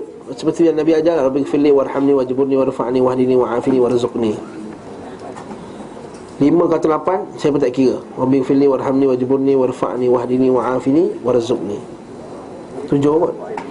Wa'fu anni Ada segala riwayat kata wa'fu anni Segala kata tak ada wa'fu anni Warzuqni saja. Itu je Wallahu alam bisawab Kita pakai lafaz Nabi lah. Tak kisah nak kira berapa lapan ke sembilan ke ke sepuluh pun Nabi Minta sepuluh, sepuluh lah. Yang penting faham. Rabbik fili Wajburni Tampungkanlah kebaikan. Dan seterusnya. Bila Rasulullah SAW melarang tidur selepas subuh Tak ada lafaz larangan secara sarih Bukan Nabi kata janganlah tidur. Cuma Aisyah kata Nabi kata pada suruhnya barakah itu fi bukuriha. Al barakatu fi bukuriha. Barakah itu pada awal-awal pagi. Maksudnya bukan maksud Nabi tak kasih tidur. Kalau orang shift malam nak tidur lepas subuh kesian dia tak boleh. Nak tunggu tengah hari. Bukan kata larangan tu maksudnya larangan haram jadi larangan tu adalah larangan Iaitu jangan kita bermalas-malas pada waktu pagi. Kerana pada pagi itu barakahnya banyak. Bila kita mulakan kerja waktu pagi Kita boleh baca Quran kita, Tapi kalau bangun sembilan kan rugi. Kalau bangun subuh-subuh Dapat bangun subuh sampai jemaah. Lepas sembilan subuh boleh baca Quran Boleh zikir Sampai matahari naik. Lepas tu seterusnya dan seterusnya Maka itu barakahnya banyak pada waktu pagi tadi. Itu maksudnya. Bukan maksudnya Nabi tak kasih tidur lepas subuh Lepas tu juga tak kasih tidur lepas asar. Lepas asar tu confirm lah tak ada hadisnya Kata boleh mewarisi kegilaan tu kan. Ha, Allah Alam. Dia kalau penat Dia nak tidur sekejap Supaya malam nanti dia nak beribadah. Nak kiamulan nak lebih kan. Maka boleh lah. Ha? Oh, ada lagi soalan. Apa pendapat mengatakan majlis tahlil bukan sunnah? Oleh itu bagaimana jika kita tidak terpaksa berada di majlis tersebut kerana dibuat di surau yang kita ditakdirkan. Masya Allah ditakdirkan berada ketika itu. Kalau ditakdirkan berada di masjid ketika orang buat tahlil sila takdirkan diri anda untuk keluar dari situ. Takdirkan juga diri anda untuk keluar. Nah, yes. Takdirkan keluarlah keluarlah ke majlis tersebut. Lepas dah habis dah habis witir kan? Ya latifu ya latif keluar kan Ya Latif. Ui, kita bangun lah. Mi, mi makan borek. Tak masalah Tak ada siapa yang menghalang kita. Itu bukan wajib pun. Bukan kata berdosa ke tak? Ustaz nanti orang kata apa? Apa Allah Ta'ala kata? Jangan fikir orang kata apa. Apa Allah Ta'ala kata? Apa Allah Ta'ala kata? Tak nak, tak, tak nak minum ke telaga Nabi? Tak nak minum ke air telaga Nabi? La yazma'u abada Siapa minum daripada dia tidak akan haus lama-lamanya. Saya tak nak, saya nak minum air. Saya balik. Air Ha? Tahlil tu macam mana dia buat juga Industri Nak buat macam mana? Dah, dah, itu dah jadi adab ni. Dah. Kita tak usah buat Jangan, jangan kita buat. Jangan buat. Orang yang Membaca uh, Jangan buat. Jangan. Jangan buat Kita keluar lah. Walaupun kita suara depan sekali Bangun dan keluar. Tak ada siapa nak halang kita. Apa Allah Ta'ala kata? Orang kata orang tu akan mati setahun dua lagi. Tak maaf sebut eh? Orang tu akan mati bila-bila akan mati. Dan kita bukan nak ambil pahala daripada dia. Adakah kita nak nak buat perkara yang Allah Ta'ala murka Dan nak cari redha manusia? Manil tamasa ridha nas bisaqatillah saya mencari keredaan manusia dan kemurkaan Allah. Allah Ta'ala akan murka kat dia Asqatullah Wa, wa uh, Sakhatallahu alaih. Allah Ta'ala akan murka kat dia Dan Allah Ta'ala akan jaga manusia murka kat dia. Wallahu a'lam bisawab Ini maksud habis? Tentang tahlil. Bila tahlil dimulakan? Di mana tahlil? ha, Bila tahlil dimulakan Ustaz Azhari sudah jawab. Ustaz Azhari Ha, Tahlil baru Lepas Nabi SAW wafat saja. Lepas zaman para sahabat. Barakallahu Tak ada. Tahlil tak ada dalam sunnah Nabi SAW Sallallahu ala Muhammad wa ala alihi wasallam